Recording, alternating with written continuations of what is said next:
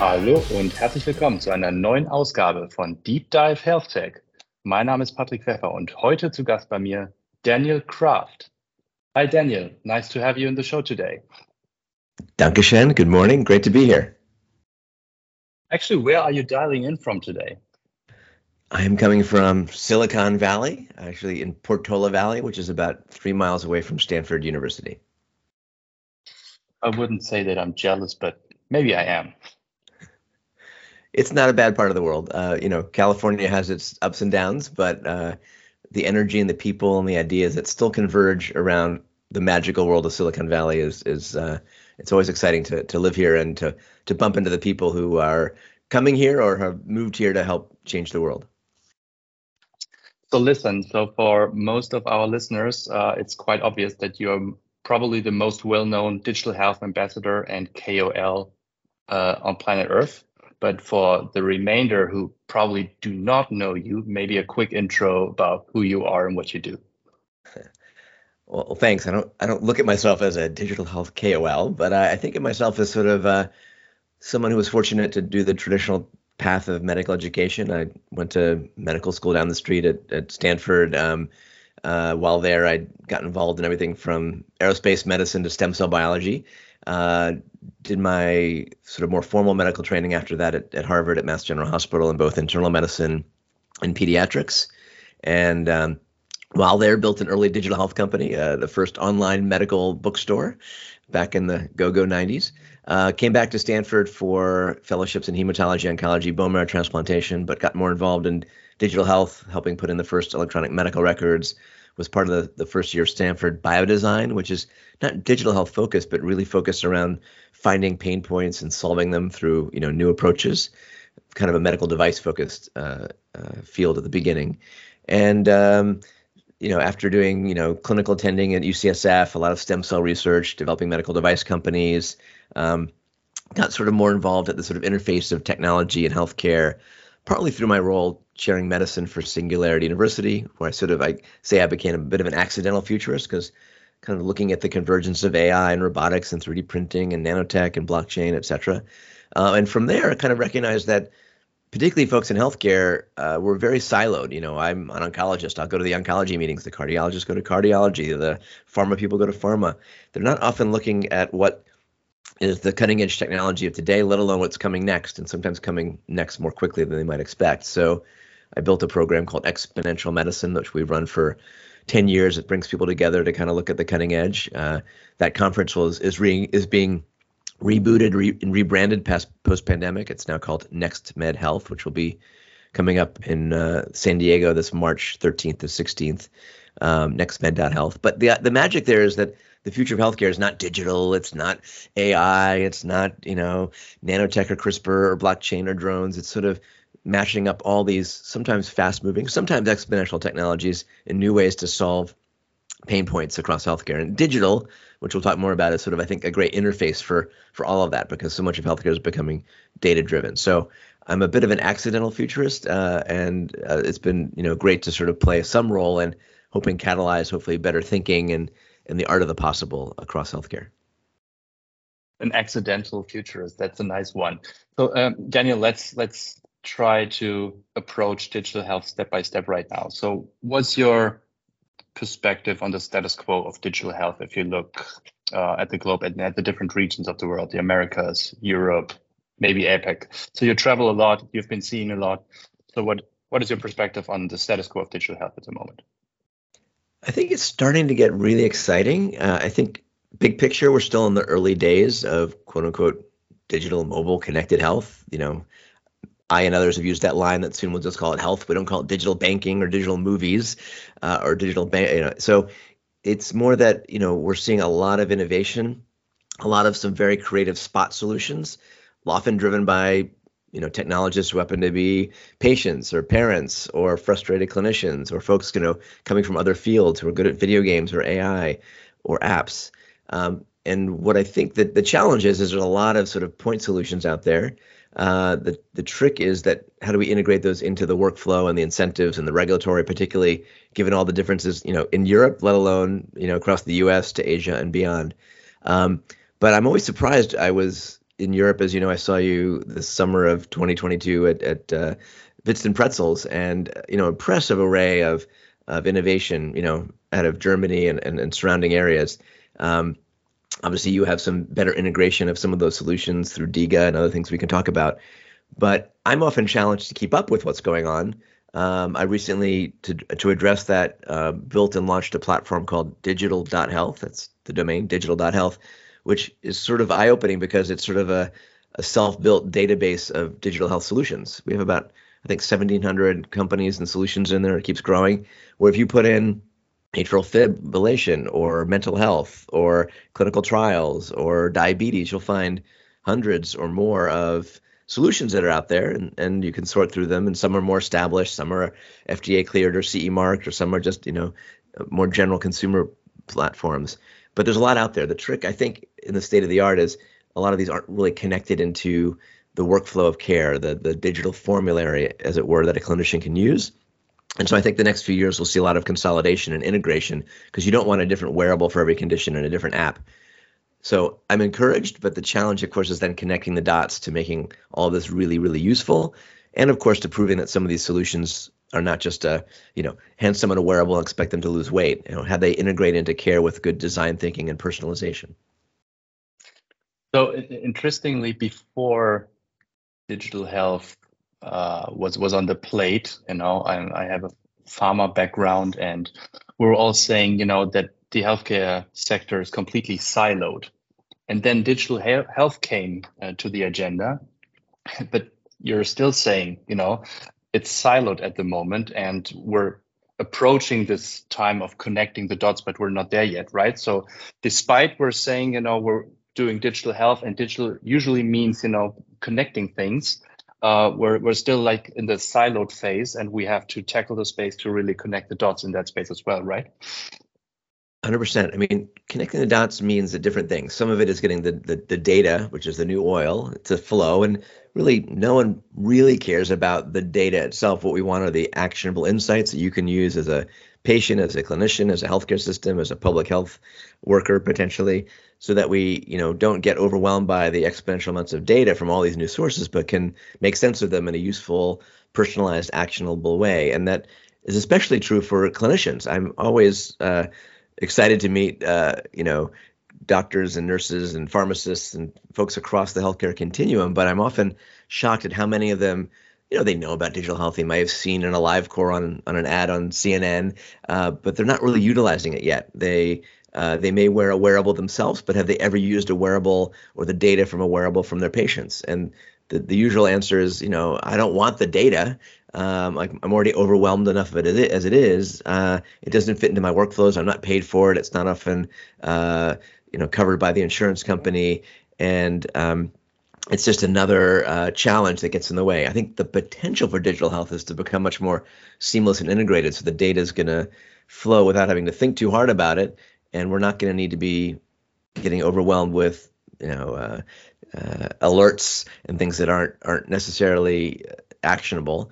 Um, and we're going to sort of see that by truly prescribing that digital therapeutic or using the sensor in the home or using the voice as a biomarker, we're really going to able be able to shift from the sort of intermittent reactive sick care model where the data is still usually collected in the four walls of the clinic or the hospital to a data to an era of much more continuous data, and not just the data, but the insights that are more personalized, more proactive, and can start to bring care anywhere, arguably at better cost with better outcomes. Um, but there's still a lot of you know disparate dots that need to be connected, and and part of that's the culture and the culture within healthcare uh, and different healthcare systems, and and some things happen in faster in different parts of the world based on that culture and mindset of both the you know the consumer, patient, and and care systems.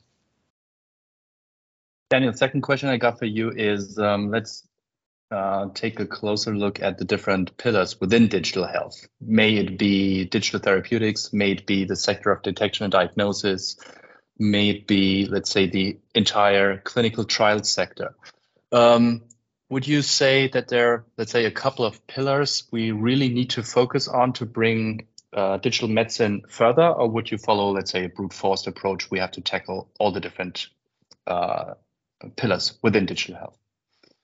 Yeah, my my sort of usual mantra is there's no one pillar or technology or solution. It's sort of how you integrate them at their at their convergence point. So of course, you know, some people will think about wearables and digital health or AI or sensors, or now we're moving to hospital to home and the era of remote patient monitoring and and certainly COVID has accelerated some of that, you know, in some positive ways, telehealth, et cetera. So you kind of need all the different elements to sort of work together um, in a in a more sort of seamless uh, way. And of course, the biggest challenge is moving from the you know the exciting, often very consumer focused side of of digital health uh, into the truly medical, where you can really uh, have medical grade elements that have been proven out in some form.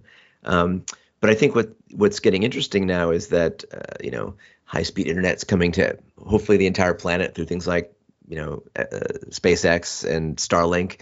You know, we still have lots of sort of uh, data interoperability and um, connectivity deserts, even in rural America. I'm in California. You go 100 miles, you might have have 2G. Um, so we're starting to get internet access everywhere. We're starting to see that the, the price of these sort of internet of medical things is is lowering. The the field of AI, of course, is accelerating in, in very exciting ways so that we can make sense of the data and turn them into insights. This idea of the digital twin, et cetera. And we're starting to see healthcare systems, which are traditionally sick care systems um, start to see the value in these sort of digital health tools to to plug in for actionable proactive insights or to start you know enabling and rewarding clinicians and and others to to start using them. So i'm i'm, I'm hedging the answer. I, I just think it's still early days and part of the proof is in the pudding. It may be somewhat generational. You know i'm kind of at the cusp of analog and digital. When i was a medical student i didn't yet have uh, you know, Facebook, Twitter, uh, Instagram, or even a smartphone. Um, but folks in your generation, others are are digital natives, and they're all going to demand that they have this sort of more seamless experience, just like you know how we're used to getting around by Uber, and you can imagine hailing a taxi and, and getting a paper form. So it, it, there's lots of moving pieces, and there's no one uh, way to do it. All right. So probably 10 years back, there was a gentleman called Daniel Kraft who I met uh, uh, in Berlin at a healthcare related conference who was speaking about this from sick care to healthcare movement and uh, movement. And I can honestly say that, you know, your speech back then truly inspired my career and also probably influenced quite a lot my thesis on medicine and digital health in particular. And when I say, you know, I see, you know, parts of uh, digital health and the digital medicine sector, uh, you know, becoming some sort of commodity, some sort of all-time companion to people. Um, when I say that, you know, good data helps us to do way more in the preventive space as opposed to in the therapeutic space, and ultimately it might lead to uh, a fact that we're going to swallow, let's say, 30% less chemicals in the future or take 30% less drugs. Um, so don't cite me on those 30%. You know, this is just gut feeling based. What would you say about what I just said? That's exactly, you know, where we need to head. I mean, where we are globally, you know, in almost every country, aging population, uh, the percentage of GDP going to healthcare rising, the outcomes not necessarily getting better. I mean, life health span and lifespan in the United States has, has gone down and uh, and is lower than uh, you know certainly in Germany and and, and many other uh, top countries. You know, we spend more per dollar, but don't get the outcome for that. So a lot of it really is shifting to that proactive, preventative mindset, and digital health is perfect for that. I mean. Think about how quickly things have evolved. I mean, when we met, probably uh, we we had the iPhone 3 and the old version of the Fitbit, right? The Fitbit only launched in 2009, so 13 years ago. Um, now my you know i'm wearing different wearables from ringables to my apple watch which is of course charging because battery technology has not gotten very good yet. Um, uh, but you know now we can sort of you know, without thinking too hard pick up our digital biomarkers and you know look at my sleep score from my Oura ring or uh, and now i can go on my phone and go into heartwatch and look at three plus years of apple watch data. And in terms of where i think this is shifting to being to moving the needle to that left of being proactive, preventative, and improving, you know, health span and and uh, all those other comp- components that many of us are interested in. is we can start to crowdsource insights from that data. I mean, 10 years ago, a lot of you know data geeks like you and I might have been wearing this, but we couldn't connect the dots. We couldn't be a data donor. We couldn't share that. We couldn't uh, learn insights from millions of other patients or folks who are marathon runners or have a certain set of genetics. And I think even just using the idea of the the smartwatch or others that gives us a, a continuous form of data by resting heart rate, how my sleep has been, um, you know, clearly exercise pieces. But um, when that starts to change, and I understand that it changes based on me, that might be the the sign of a, a pending problem. Um, that should be part of my annual physical exam. That my my doc downloads my uh, my digital exhaust from the year and starts to parse through that. And now that we're starting to see studies, Verily's baseline uh, initiative or the National Institutes of Health uh, All of Us trial, which doesn't just take digital data, but medical records and wearable information and other social determinant elements, we'll start to get meaning from that. And that's the whole trick. It's not just about where we started quantified self, lots of fragments of data that some of us like to look at, but the meaning from that, and that meaning is going to be more and more driven and personalized and that can mean we can shift the incentives. You'll see the early impact from that, and that will drive better behaviors, but also earlier detection and, and then better feedback loop driven therapeutics that will learn from others, just like our Teslas are not quite self driving yet, but they learn from other Teslas and the maps get updated. So we're still in that transition from fragmented Internet of Things apps, wearables to starting to connect the dots between the data and then making that useful in the way that's useful for you uh, in German and for me in English, or aligning you like badges or points or dollars, and you know fixing that so it's not just a one size fits all user interface as well. Daniel, third question I got for you is how would you evaluate the current market circumstances affecting the progress of medicine, or maybe also in particular, you know, how are US based digital health startups doing with regards to acquiring funds these days? Well, eh, you know, like with many fields, there's often hype cycles and ups and downs. There's the famous Gartner's hype cycle where there's uh, everything thinks things are going to be magical in two years, and everyone invests, and then there's this trough of disillusionment, and then this uh, plateau of, or you know, area of things will really, really impact elements. And of course, in digital, we think about exponential technologies, Moore's law. Everyone's familiar with Moore's law, but there's also Amara's law, which is summarized by sometimes we tend to underestimate, sometimes we tend to overestimate what might be here in a couple years. Like 10 years ago, 12 years ago, I was excited about IBM Watson, which was you know more marketing than technology, and we thought we'd have AI doctors in you know in 2015. Um, so we overestimated the initial, but 10 years out now, we're seeing particularly with AI and radiology and pathology and dermatology and other realms, it's really starting to meet the road. So hard to summarize the entire investment space, but clearly, you know, there's there was an abundance of enthusiasm, uh, a bit of heightened expectations from entrepreneurs, some valuations that were sometimes not in step with uh, basic economics, um, and uh, at the same time, that drove a lot of folks into quote unquote digital health and innovation and and starting things. Um, clearly, with the market dynamics, you know, everything from the war in Russia affects that to other things. Things have come a bit down to earth, and valuations have become a bit more, I would say, uh, rational. Um, actually, in the pandemic, launched a seed stage focused digital health fund called Continuum Health Ventures. So if you have a seed stage digital health company, uh, come track us down. Uh, and what we saw in the last, uh, certainly in 2022, is that you know, valuations came down 25% or so to things that seemed to fit what kind of made sense. And you could sort of see a trajectory of that company to move from round C to A to B and C and beyond. Because the challenge is if you overvalue your company earlier and you don't hit certain metrics you're going to be in trouble uh, later. So I think it's probably been a positive readjustment. Uh, and as I said earlier we're going to see a little bit more consolidation. Some of these smaller sometimes companies that can't sustain themselves will get integrated by sometimes you know big pharma just bought that Australian company ResApp for 120 million dollars. You know, voice is a biomarker for you know cough for coughalytics. Is that cough COVID or croup or common cold? Uh, and so sometimes these are going to get subsumed into larger players because back to that point of consolidation, as a physician or a patient, uh, you don't want to have an app for every condition or every drug. We need to see some sort of uh, combinatorial elements uh, going forward. So, bottom line, it's probably a healthy market readjustment. Um, still tons of potential. Um, uh, so I, I think it's a great time to be a healthcare entrepreneur.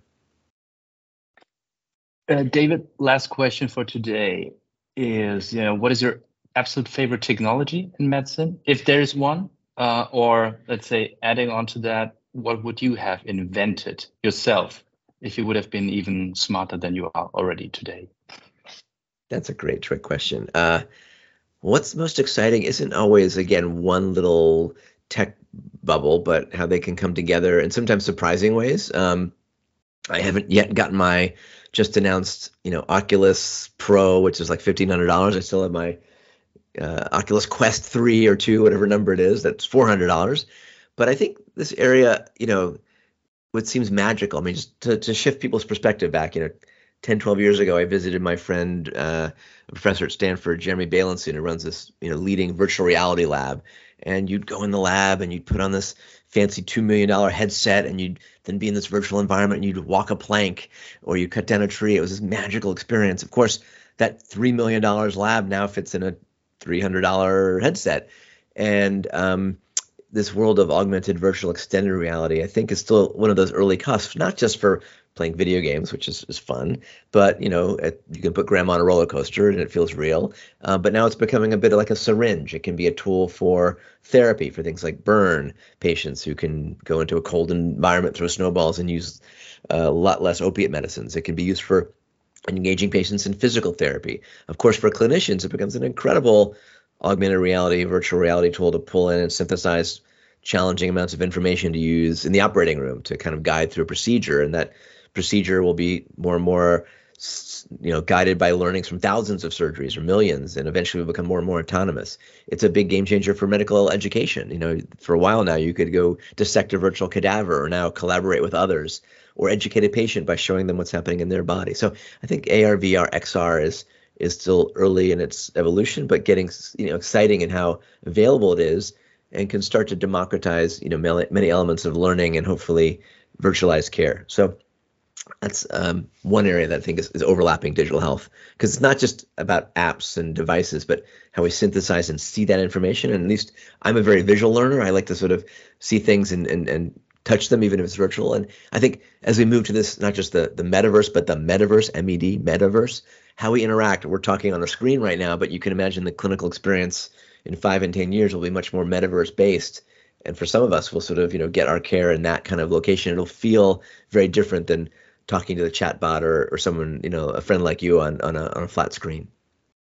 And my answer to what would I what would I invent? Uh, um, I think I'm going to go back to my answer about sort of connecting the dots so it's not one piece. We want to sort of have a, a care continuum, right? We want to be able to pick up the problem early uh, or prevent it altogether. The intervention again might be quite personalized. There's still so much one size fits all thinking. You know, take this pill, take this app, you know, um, same user interface and color, uh, not not personalized based on age, culture, what, language. Can approach? No?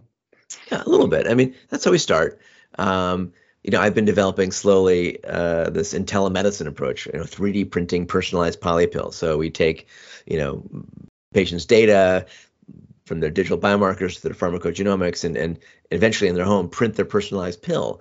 You know, it's not, that's on the drug pharma side, but it might be printing in a sense their personalized app that has the right kind of avatar and the right language that knows how to nudge them based on their personality. It kind of will be a build of a, you know, if I was to invent something more broadly, it would almost be back to that movie Big Hero Six. You know, that that sort of super, you know, it was a bit of a, you know, that com- comfy, you know, user interface friendly robot essentially that would be your care companion which of course can be super helpful if you have a chronic or acute medical condition. But i think it'll be this integration of, of a, a care bubble that's really personalized to you will help pick up signs early give you that check engine light when you need it. But when you do need care we'll drive that in a much uh, more personalized way particularly the user interface and that the data will flow in a way that's useful to you and your clinician. So it's more like I'd want to connect. I'd want to invent connecting the dots in a in a personalized, holistic, integrated way that that isn't one size fits all. Kind of like precision digital health. So there's one answer. D- Daniel, inspiring as always. You know, ten years back um, at Bits and Pretzels last summer and today uh, was an honor to have you on the show.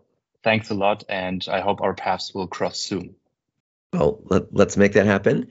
Uh, I would just say back to that 10 year element. I think when I spoke at Bits and Pretzels, I used a bit of that framework of a TED talk I gave 10, now 11 years ago, The Future of Medicine. There's an app for that. and there were like 25,000 apps in 2011. And then an, a TED talk I gave 10 years later, you know, how COVID catalyzed the pandemic, where now there's 350,000 apps, right? What happened in that last decade was really quite interesting. We went from the potential to, to some traction to platforms like in Germany, like Diga, where you can actually get paid for and have a prescribed app. Not perfect yet, lots of challenges. So that's where we are now. And the next 10 years will make the last 10 years look slow. And so for those of us trying to innovate in healthcare and digital health and technology, you need to have a bit of that exponential mindset to not be stuck in thinking, wow, even though 2022 is kind of amazing, we're still using, at least in the US, fax machines and paper forms and, you know, repeating tests. But in 10 years, we're going to have the $10 genome. We're going to have, you know, the smart home Wi-Fi that picks up all our vitals, whether we want it or not. We're going to have, you know, uh, digital twin information that's really going to be impactful. We'll have mRNA and quantum computing elements that will derive the ability to create drugs on demand and hopefully public health measures. So uh, all these things are moving quickly, and um, we need to have that 10 year decade kind of perspective because the future comes faster than you think. And so it's up to us to to create that future, not just, you know, uh, uh, imagine it. That being said, 10x Health mindset, folks. 10x Health mindset. 10x, and I, I, encourage you folks to come join us at, at NextMed Health. NextMed.health. We'll have uh, uh, at least you know 50 amazing startups there. We usually have 40 countries represented, and it's kind of a an opportunity in March of, of 2023 to kind of see what's the cutting edge, what's near, and what's coming next. Because it's we, this future medicine is collaborative, right? It's not you know staying in our little labs or startups it's mixing it up and it's mixing up between unlikely players from aviation to video games to to to to the folks doing uh, gene editing to quantum uh, computing etc and, and and if we cross fertilize and we you know get out of our old mindsets we can sometimes really bring the future faster. So let's do that. You there daniel. Thank you. Thanks. Great to be with you